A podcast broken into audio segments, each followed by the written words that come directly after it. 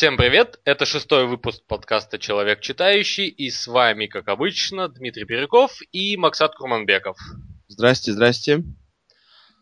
Последний подкаст э, у нас был достаточно успешный. Мало того, что он нам самим понравился, он был достаточно веселым.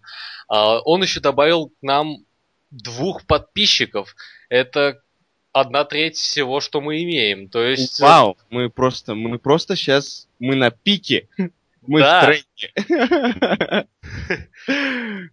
Вот. а, Сегодня мы хотим поговорить о том, а, каково это быть незаменимым, каково это быть а, шестеренкой в огромной машине корпораций, а, о том, каково это быть любителем э, техники Apple. В общем, сегодняшние наши книги – это незаменимый автор Сет Годин и Стив Джобс, Стив Джобс, автор Уолтер Айзексон. Начнем, пожалуй, с незаменимого. А, Макс, тебе эта книга очень понравилась. Давай начнешь ты. Да, давайте я начну примерно. Сет Годин это американский автор деловых книг, популярный оратор. Вообще, его самая первая книжка о доверительном маркетинге была очень, очень, очень популярной. Книжки, он очень много писал книжек, я не думаю, что он особо известен на постсоветском пространстве, но на пространстве достаточно, допустим, западных стран, Америки. Книга его «Фиолетовая корова», ну, незаменимая, считается одной из самых хороших, там, рейтинг у них очень высокий. Большое количество, во-первых, покупок, они хорошо распродаются. Большое количество э, рецензий, там, ну, линчпина, ну, то есть вот это незаменимо было 3,93 там из 4 или из 5. То есть рейтинг высокий, книги, книги нравятся людям. Хочу подытожить так. В общем, главная суть Сет Година, э, скажем, его жизни, он, он пишет книги достаточно о тех вещах, чтобы помочь, скажем, всем людям быть незаурядными. Там, «Фиолетовая корова» была при- определенных продуктах, чтобы быть выдающимся. Вот даже по названию вы слышите «Фиолетовая корова». Это что-то новое, что-то другое.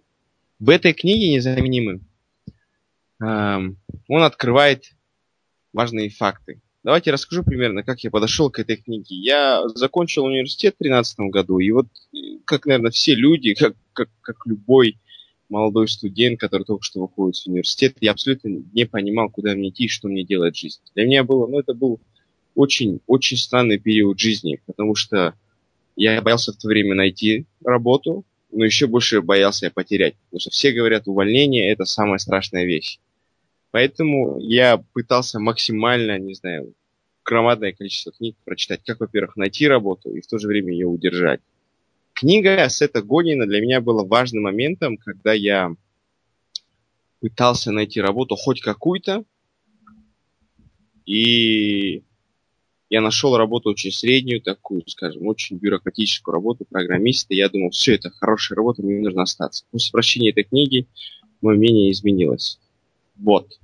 Вот примерно такая история. Почему я подошел к этой книге? То есть у меня была проблема найти работу и остаться. на ней. М, Книжка...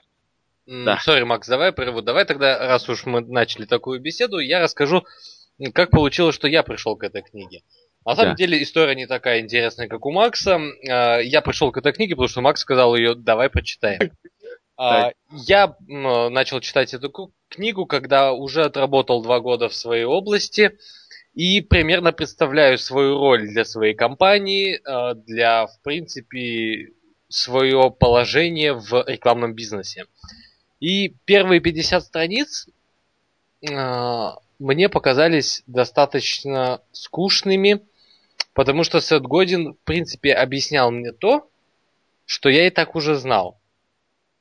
И Что забирал им? впер- Ну Скажем, вот расскажи. смотри, а, Сет Годин постоянно говорит о том, что сейчас все построено на конвейере. Что большинство людей это винтики в огромной машине, и исчезновение двух-трех винтиков э, легко решается добавкой других таких винтиков. А, И что единственный способ э, перестать быть винтиком, это выделиться, это действительно представлять какой-то какую-то незаменимую важность для компании. И я вот могу по себе судить, к примеру, для своей компании я очень важен. Вот если я вдруг э, сейчас уволюсь, а, замена моей позиции займет как минимум один месяц. За этот один месяц компания потеряет достаточную сумму денег. Да, это существенно. Вот. Ты очень ценен для Но компании. если посмотреть э, на то, что насколько ценен я на рынке труда, то я стою чуть выше, чем третий курсник без опыта работы. То есть э, Очень критично к себе относишься. Я думаю, это не так. Ну ладно, говори дальше. А, да я вроде все. Вот я показал свою мысль, что, в принципе, Сет Годин первые 50 страниц своей книги, когда рассказывает о ситуации в мире, как сейчас э, живет современное общество, он говорит э, вполне банальные, по крайней мере, для меня вещи. А, вот э, что ты думаешь о них, потому что ты читал это в другое время, в другой жизненной ситуации. Да, вот видите, да, наверное, вот то, что мы книги читаем, разные ситуации очень важно. То есть мы сейчас будем еще одну переменную, что книги наши, эти книги были прочитаны в разное время и в разные понятия.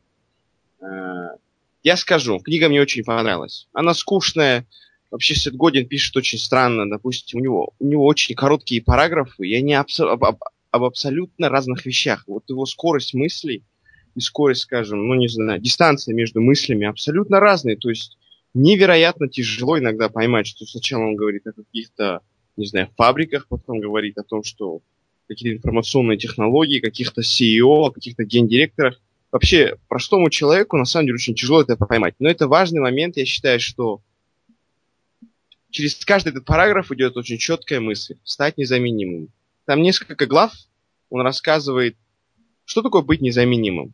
Ну, если перевести с простого русского, то есть это тебя невозможно заменить. Я думаю, это абсолютно вранье, как, как Сталин, наверное, сказал.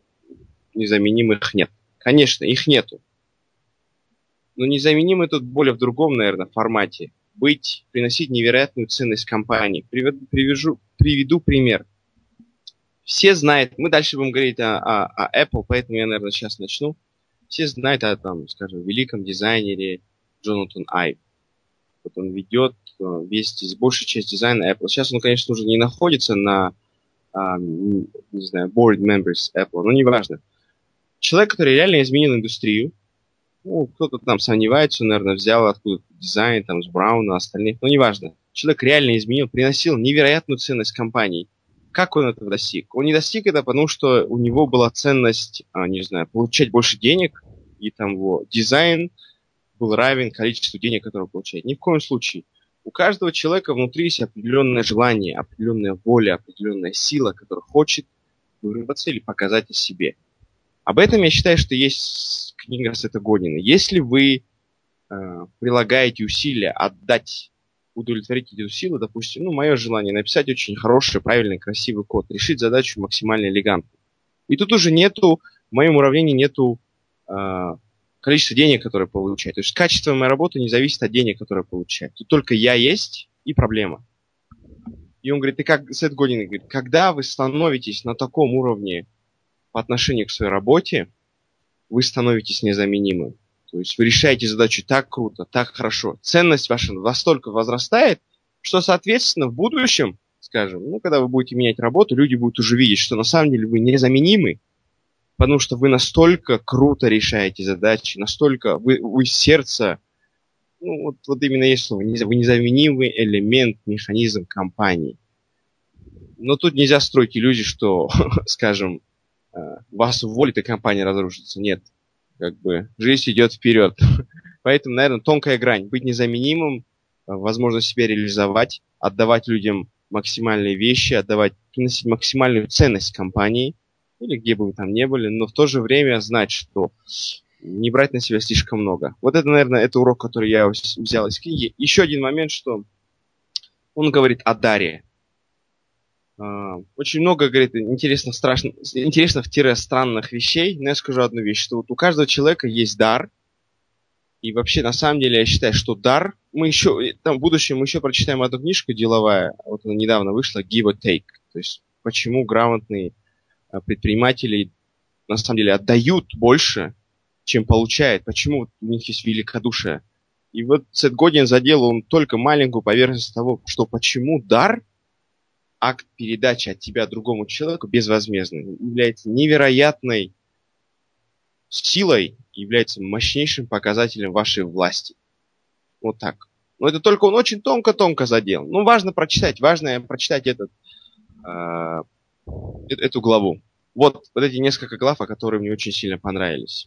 А, смотри, Макс, у меня ну, вопрос по моей любимой теме.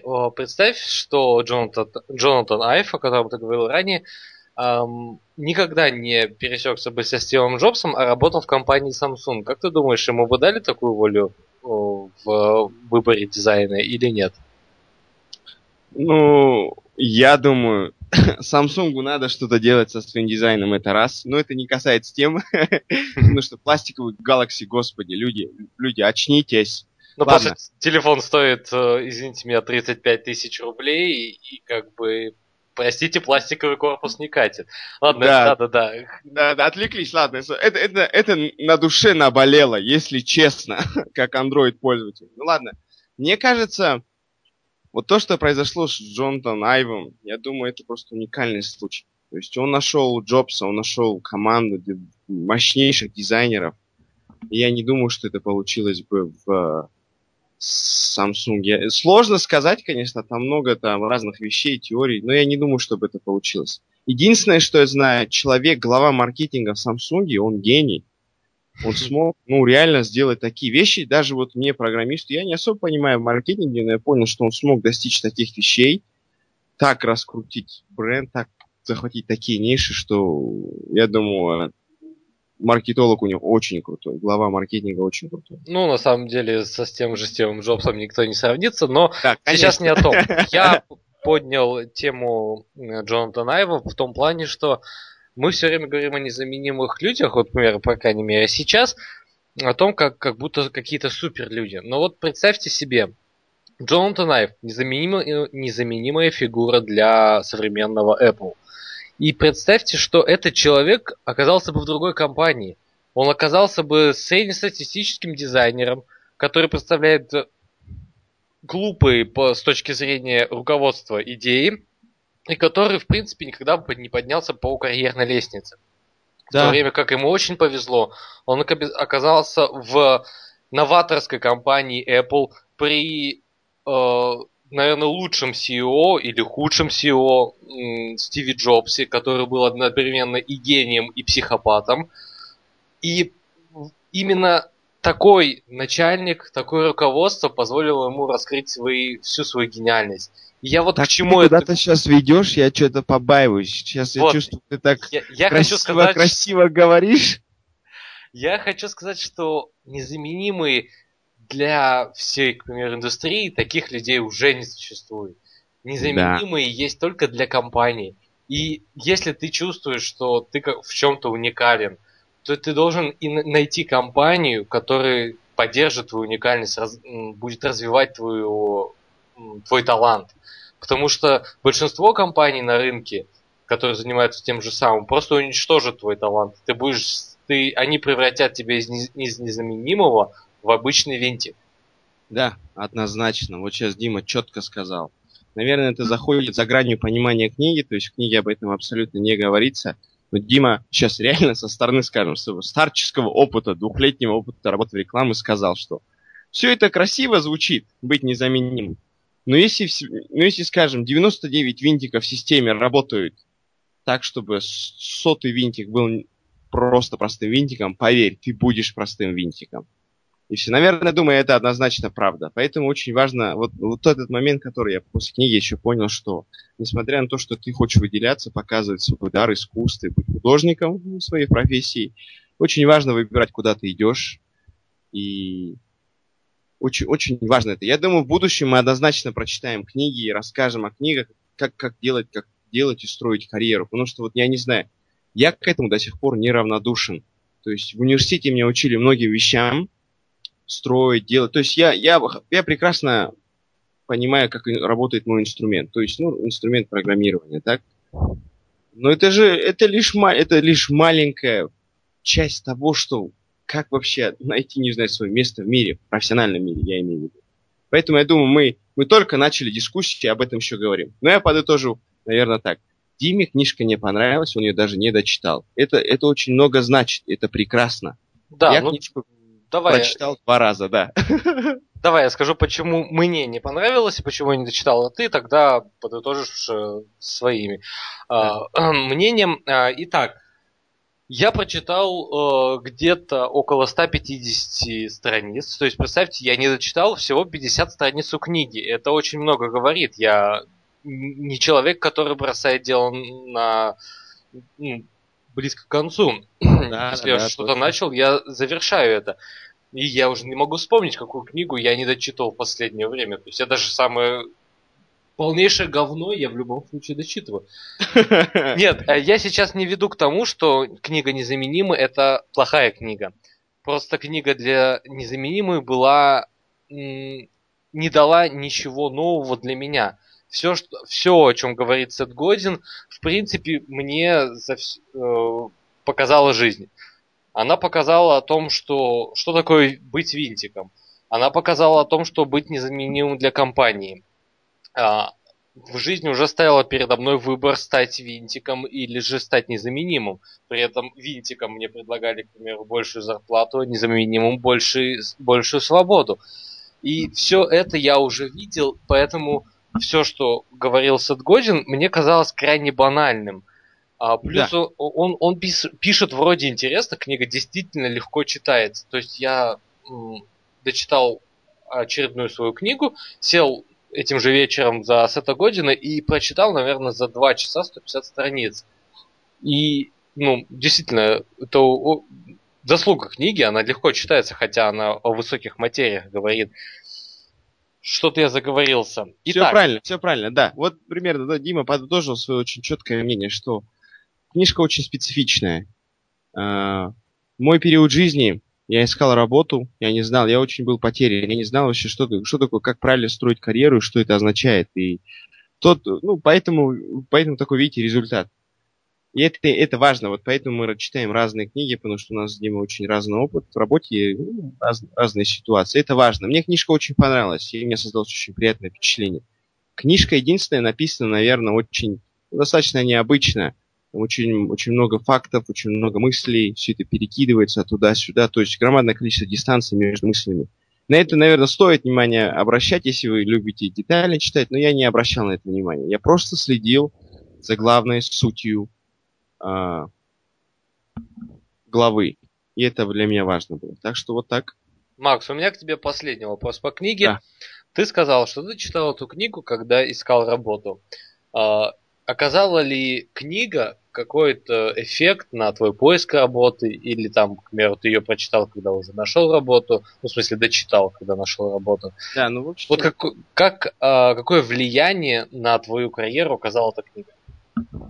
Наверное, я бы сказал, да, она сильно повлияла на меня. В самом начале, когда я искал работу как программист, большая часть людей, допустим, устраиваются какие-то там веб-студии, какие-то банки все остальное. Я точно так же пошел, точно так же делал. Мне понравилось в банке работать, но работа достаточно скучная. И ты решаешь, наверное, интересные задачи, ты получаешь очень, очень хорошие деньги. Но это, но ты знаешь, что это не решает проблему. То есть внутри у меня есть очень сильное желание себя реализовать.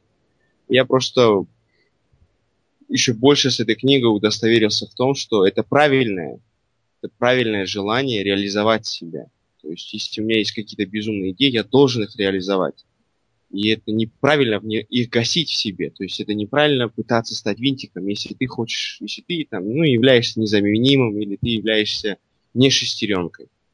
Это правильно. То есть тут уже видите, наверное, больше психологический возраст. Но вот это, это важный момент. Поэтому я сейчас уже очень четко принимаю то, что я не хочу быть простым программистом или решать простые задачи. Я хочу быть чуть больше для себя, для компании, где я работаю. И, наверное, это важно. Так что книга очень сильно повлияла на меня, на мое мировоззрение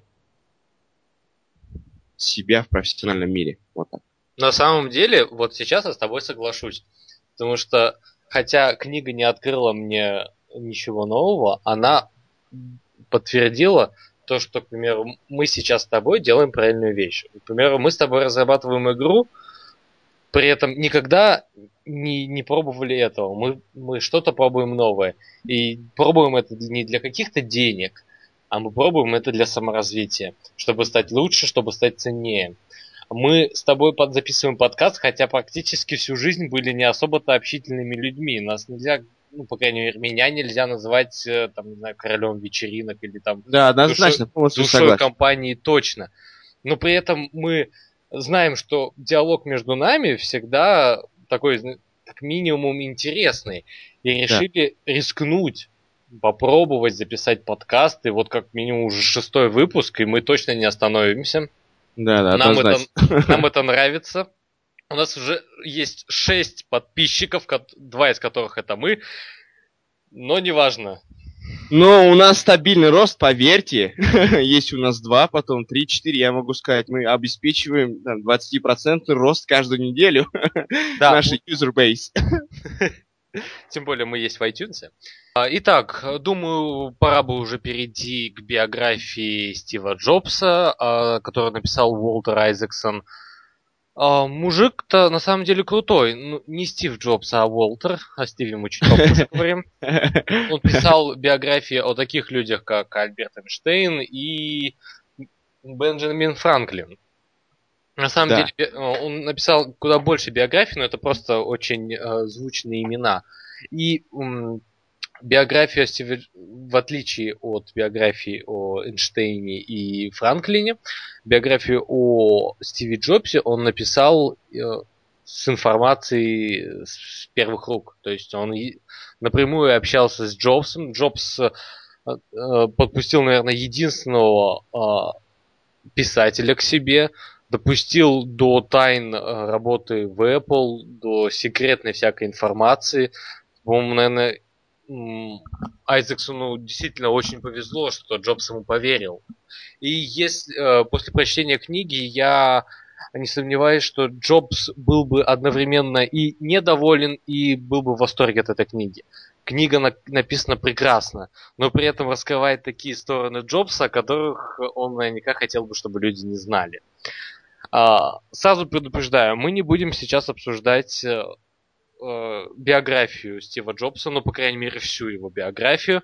А, многие из вас видели фильм э, о Стиве Джобсе с Эштоном Кучером в главной роли. Мне, мне очень жаль, что вы этот фильм видели. Лучше бы не смотрели. Никто лучше не сможет вернуть вам деньги, скажем так. Лучше бы вы просто скачали, не знаю, с Pirate Bay. Sorry. Глубочайшие да. соболезнования. Единственная хорошая вещь в этом фильме, это что э, Эштон Кучер очень похож на молодого Джобса. Единственная, единственная польза. Лучше бы вы прочитали эту книгу. Она, конечно, вышла чуть позже, но не суть. Итак, и сразу предупреждаю, что сейчас не будет э, холивара о Apple э, versus Google, потому что я дичайший апологет, апологет Apple. А Макс же вполне себе считает Android приличной платформой. Да, как бы, да, вы слышали. Сори, я люблю Android. Так, эм, давай начнем так. Макс, что в этой книге э, ты узнал интересного об Apple, э, Джобсе, ну или каких-нибудь других работниках этой компании? Да, для начала хочу сказать, что книжку я прочитал вообще, когда началось все это, ну, Джобс умер, и началось все это, ну, не знаю, ажиотаж, его смерть и все остальных вещах. То есть я сидел в библиотеке и я услышал, я, я шлялся, как всегда, там, прогуливал пары, гулял, и пришел в библиотеку и зашел в интернет и увидел, что Джобс умер. И, как всегда, вот это мне бесит так в Фейсбуке, господи, типа, rest in peace, Джобс. Ну, я не знаю, все, все люди так этому как-то отнеслись, как будто они все знали его в лицо, стали писать такие. Наверное, наверное, это хорошо, наверное, это хорошо, ну, не знаю, мне, мне казалось, это очень много, не знаю, двуличия какого-то.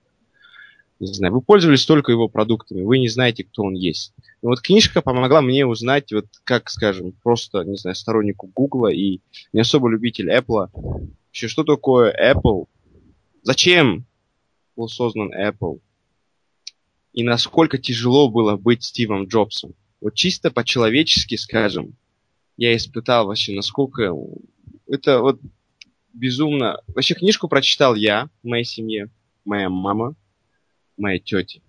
Моя мама, она невропатолог. Мы обсуждали с ней, насколько на самом деле это, это у, человека, у человека было реальное психические расстройства.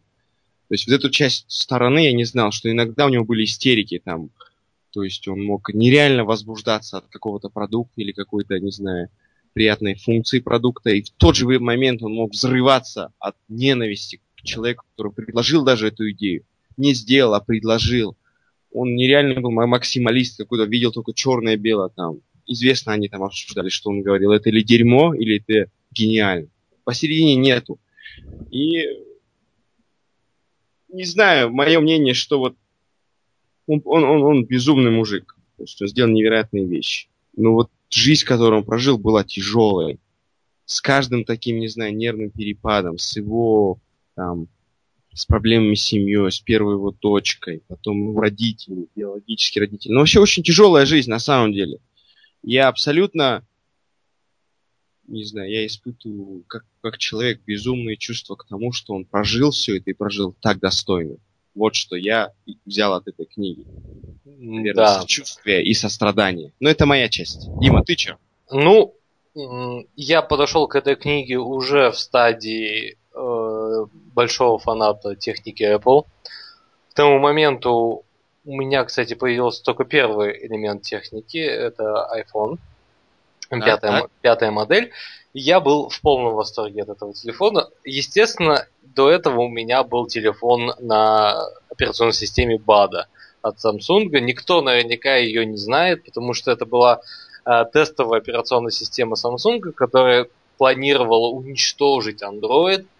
Но она была выпущена на трех моделях телефона и так и умерла, потому что, по сути, умерла не родившись. И получается, вот этот огромный контраст сказался э, на моей любви к Apple очень сильно. А, позже я уже задумывался, что, возможно, именно это связано, что я как-то недооцениваю Google, но в этой книге, в принципе, везде э, говорится, что техника Apple всегда была и всегда будет максимально понятна потребителю. А Стив Джобс считал, что Э, потребитель не знает, чего он хочет. Компании должны решать за потребителя, чего он хочет. ему это, доби... ему это удалось, потому что это iPhone с какого? Уже, по-моему, 7 или 8 лет самый продаваемый телефон в мире. Да, да, однозначно. Ну, ну, наверное, сейчас в этом году, там, не знаю, Galaxy 5s что-нибудь там пытается сделать. И... На самом деле нет. По крайней мере, не, не обладаю данными по всему миру, но недавно опубликованная статистика по Британии говорит, что даже iPhone 5c, который считается провальный, обогнал в Британии продажи Galaxy S, S5. Да, ну видите, да, цифры говорят на лицо. Еще, наверное, момент, который я бы сказал насчет Apple, что, в общем, наверное, не обязательно иметь эту технику, чтобы она вам понравилась. Но каждый раз, допустим, в моей библиотеке, кампусе, там был маленький Apple Store, и каждый раз я проходил и игрался с iPad, когда он вышел. Я был в тот исторический момент, когда он вышел, первый этот iPad, я был в этом э, Apple Store, когда была невероятно длинная линия студентов. Я видел, как все они, и эти горящие глаза, и это все. Мне было очень интересно, даже тире смешно над этими людьми. Но потом, когда такой ажиотаж прошел, я приходил все время, тыкал в эту штучку, и, наверное, каждый день где-то у меня все время было 5-6 минут, чтобы потыкать, посмотреть, как нравится мне эта штука. Я уверен, консультанты из этого магазина однозначно думали, что я какой-то придурок. Господи, что за пацан, который приходит каждый раз, смотрит на этот iPad, там, там приложение не мог загрузить, ничего нового нету. Я просто тыкал, и мне нравился сам этот свайп лево, свайп право. Я кайфовал от него.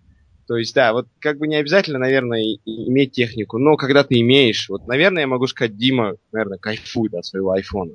Ну да, и от iPad тоже. А, да и я все говорю желанием все-таки наконец-то купить себе MacBook, но ну, это об этом позже. Да. Точнее, никогда. О, это хорошая шутка, мне нравится. Вот, э, что я могу сказать еще, наверное, о книжке. Книжка большая, увесистая. Важный момент, то, что у Джобса было, ну, я чуть-чуть скажу пару деталей. Там была первая жена, ну, не жена, скажем, девушка, с которой он завел а, свою небрачную дочь. Дочка эта сейчас является журналисткой, она училась в Гарварде. Дочка очень умная, на самом деле.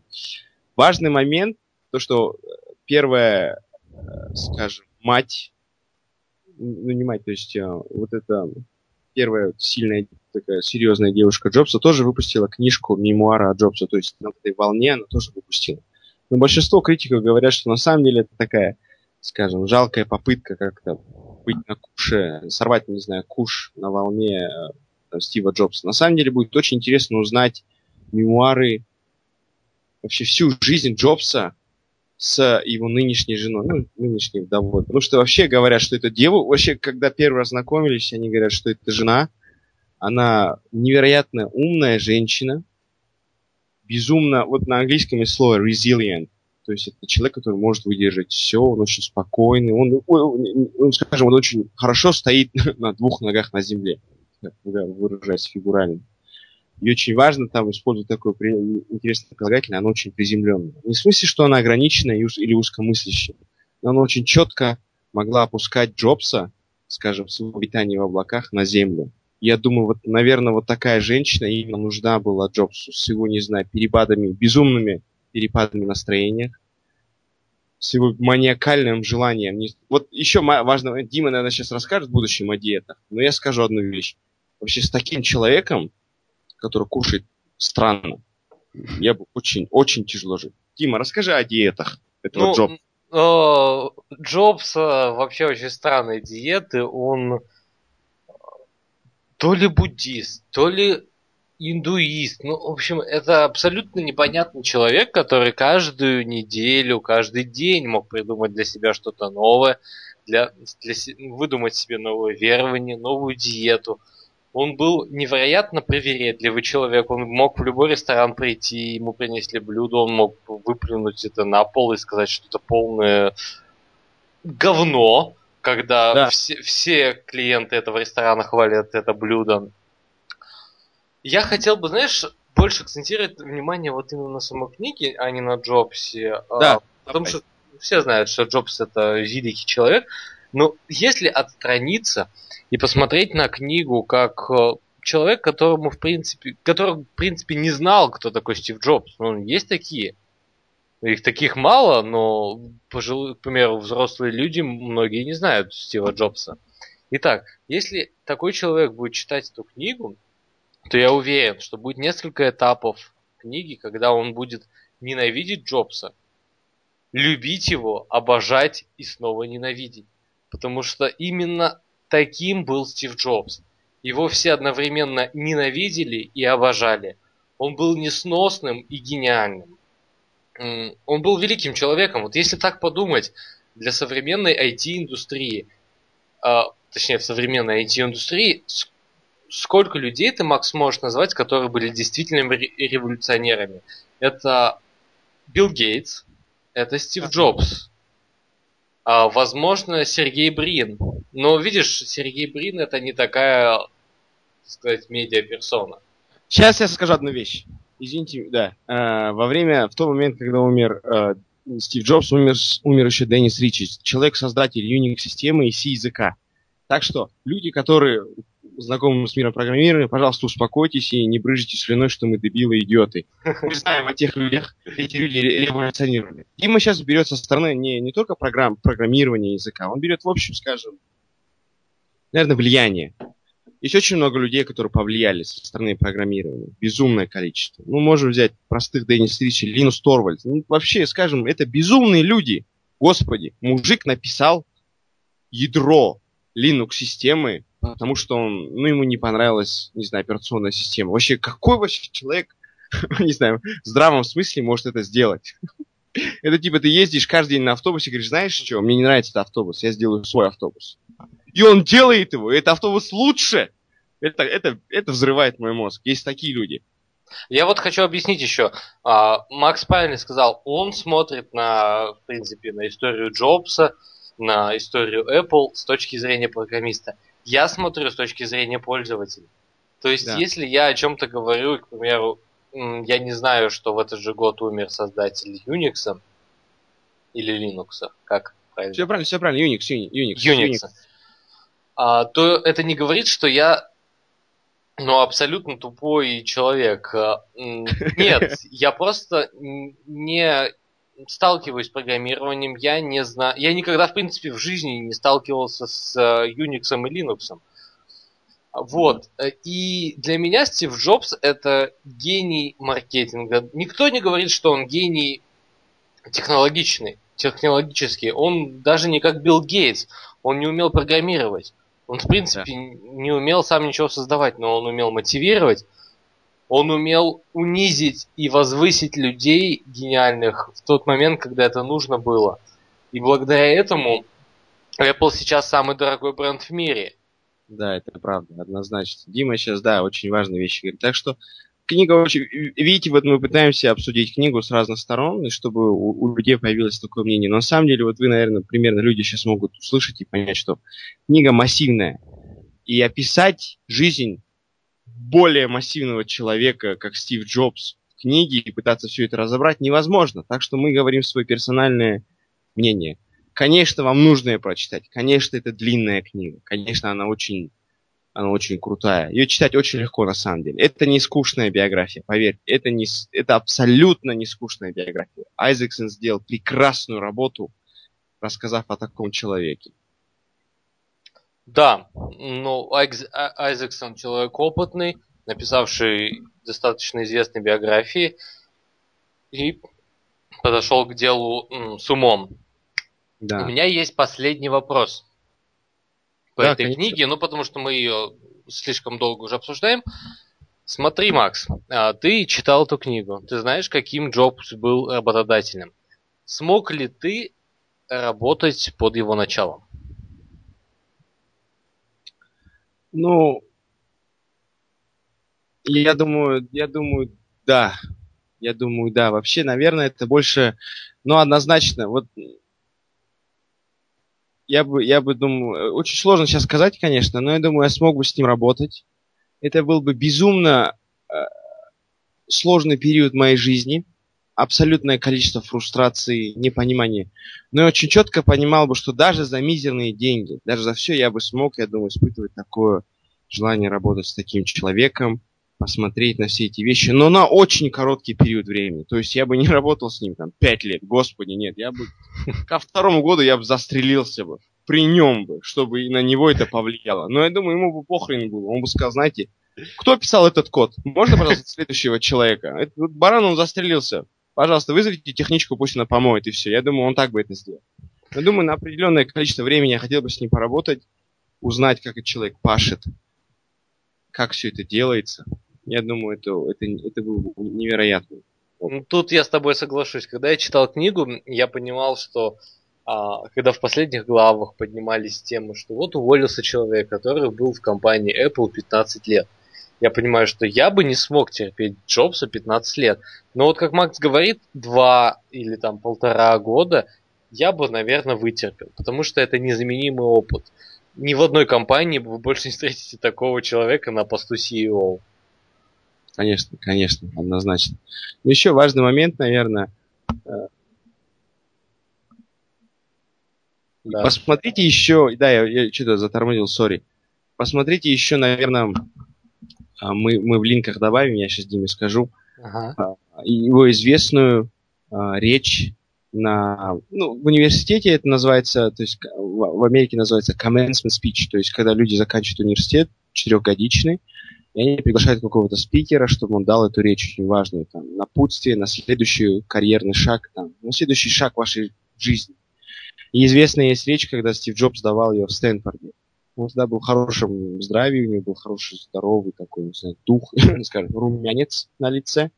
Я дам, дам вам линк, посмотрите, это 10 минут. Вообще эта речь является невероятной. Там несколько миллионов людей посмотрели на YouTube, перевели на несколько количество языков. Вам стоит ее посмотреть. Да, на, за... сам, на самом деле я, прости, что прервал, да. а, хочу сказать, что действительно Макс не просто так со своей колокольни говорит, что это великая э, речь. За последние 30 лет а, вот из таких речей после окончания университета существует две, которые зна... о которых знают все. Это речь Стива Джобса в Стэнфорде. Я не ошибаюсь, да, Макс, в Стэнфорде? Да, да, все правильно, да, да, да. И речь Билла Клинтона. Два человека за 30 лет. Да, однозначно. Конечно, да. Поэтому мы сейчас, конечно, такую, скажем, у нас чуть неблагодарная работа, такую большую жизнь пытаемся засунуть, жалкий подкаст, но неважно. Книгу стоит прочитать, даже если вы не особо поймете, что там происходит, даже если вы не знакомы с Эпплом. Это, это великий человек. Людям нужно знать о нем. И нужно знать, что он пытался достичь в этой жизни. Я думаю, это очень важно. Да, я полностью с тобой согласен. Единственное, что меня удивляет, я после прочтения этой книги, я искал подобную по про Билла Гейтса, но почему-то не нашел.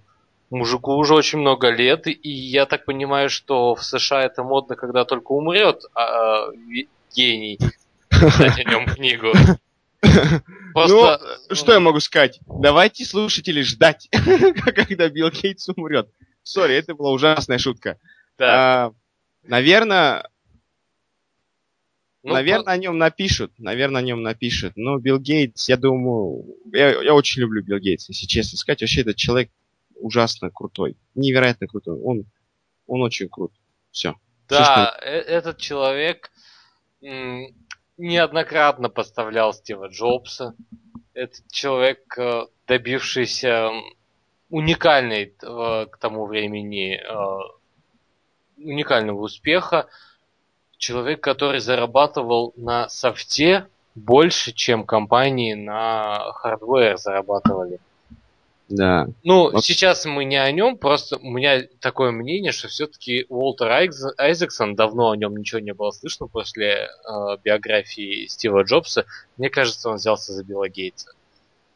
Я понимаю, что Айзексон пишет только после смерти автора, но мне кажется, сейчас он пишет о Гейтсе. Потому что человек, Билл Гейтс уже ушел, в принципе, с любых работ. Он выполнял, ну, скорее, максимум консультант для Microsoft. Он до сих пор, ну, он всегда будет самой важной э, частью Microsoft, кто бы не был CEO. Да, однозначно. Я думаю, ну ладно, мы не будем много говорить о Билл Гейтсе. Единственное, я скажу, что я недавно я прочитал, что несмотря на все там склоки и все, что происходило между Билл Гейтсом и Джобсом, они очень близкие скажем, я, я бы не сказал друзья, но, наверное, очень близкие люди друг другу. Я слышал недавно, что Билл Гейтс, когда уже, ну, Джобс осознавал, что он умрет от рака поджелудочной железы, а, Джобс написал письмо ему. Никто не знает, что в этом письме написано, но Джобс хранил это письмо, то есть Гейтс написал Джобсу письмо, и Джобс прочитал это письмо и все время хранил около себя, ну, изголовье там, на тумбочке. И некоторые люди говорят, что это одно из самых таких очень уникальных момента было для Джобса, что, несмотря на все это, Билл Гейтс написал такое письмо. Да, что говорит, что, наверное, вот я еще сейчас чуть вперед забегу. В будущем мы будем читать о книге в спорте, о, о невероятных противостояниях там, легенд, людей, спортсменов. Я думаю, вот то, что вот, вот этот невероятный, не знаю, соревновательный дух между двумя людьми их так сблизил, как никакая бы дружба, наверное, сблизила. Так что вот так. Да. Ну, на самом деле, я считаю и всегда считал, что Стив Джобс не был бы таким великим без э, Билла Гейтса и Билла Точно! Гейтса, точно! Гейтс также. Они родились в одно время, и они родились, чтобы быть великими. Господи, это ты грамотно сказал. Я люблю тебя, Дима. Супер. Блин, это придется вырезать. Нет, оставь. Я это грамотно было. Ух, это было круто. Все. А, ну, пожалуй, на сегодня все. Мы наговорили куда больше, чем хотели. А, всем спасибо, кто слушал. Будем рады новым подписчикам. А, думаю, мы возьмем перерыв в одну неделю, потому что хотим прочитать очень крутую книгу про, так сказать, золотые, золотую эру э, Национальной баскетбольной ассоциации. Хотим обсудить, обсудить это перед тем, как представить эту книгу вам. Но может получиться и так, что перерыва никакого не будет. В общем, я вас всех запутал. Всем спасибо, всем пока. Все, пока. Давай, Дима.